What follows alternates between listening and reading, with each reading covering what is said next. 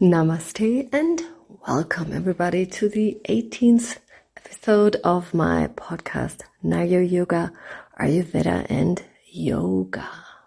So today we want to talk about the salty taste, lavana. And the salty taste is a little bit of a loner because except of some food, it derives almost entirely only from salt itself. The salt taste increases salivation and aids in digestion, absorption, assimilation, and elimination. It promotes growth. It supports muscle strength and hydrates the entire body. It is also energizing and nourishing. It's soothing, grounding, and also calming to the nervous system. The salty taste nourishes the plasma, the rasa dhatu, and it cleans the body's channels, the srotas. And it prevents from stiffness and improves a clear mind as well. So as an enhancer, it helps fight boredom and it ignites creativity in our lives. Salt can easily be overdosed, as you know, and then it suffocates all other flavors. So it is really crucial to keep the balance by using salt only in small amounts. And if you consume it in excess, the salty taste can disrupt all doshas. It tends keep uh, it tends to keep water in the body, which can lead to blood thickening and constriction of the vessels. And too much salt can also aggravate imbalances in the skin and also excess heat in your body.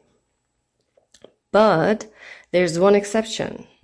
That is natural rock salt, which is cooling instead of heating.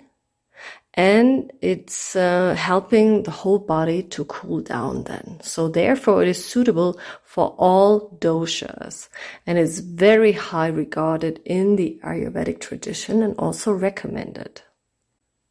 So let's repeat all the most important things.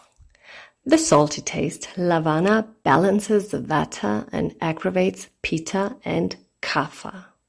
And its elements are water and fire. Its virya, the temperature, is heating. And its vipaka, the post-digestive effect, is sweet. Its associated qualities, its gunas, are oily, heavy, and hot and its associated positive emotions are courage, confidence, and creativity. And if it's in excess, it aggravates temptation, addiction, attachment, and greed. And prominent food representatives of the salty tastes are only just a handful because most of them are only salt, rock salt, sea salt, just salt. But there are foods as well, which are seaweed, celery, tuna, soy sauce, and tamarind, and also cottage cheese. But yeah, that's about it. So quite easy actually to keep salt balanced if you don't overdose it.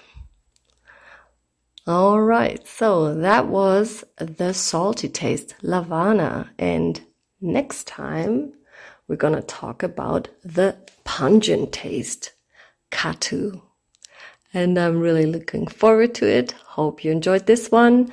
I wish you a wonderful week. Stay healthy and balanced.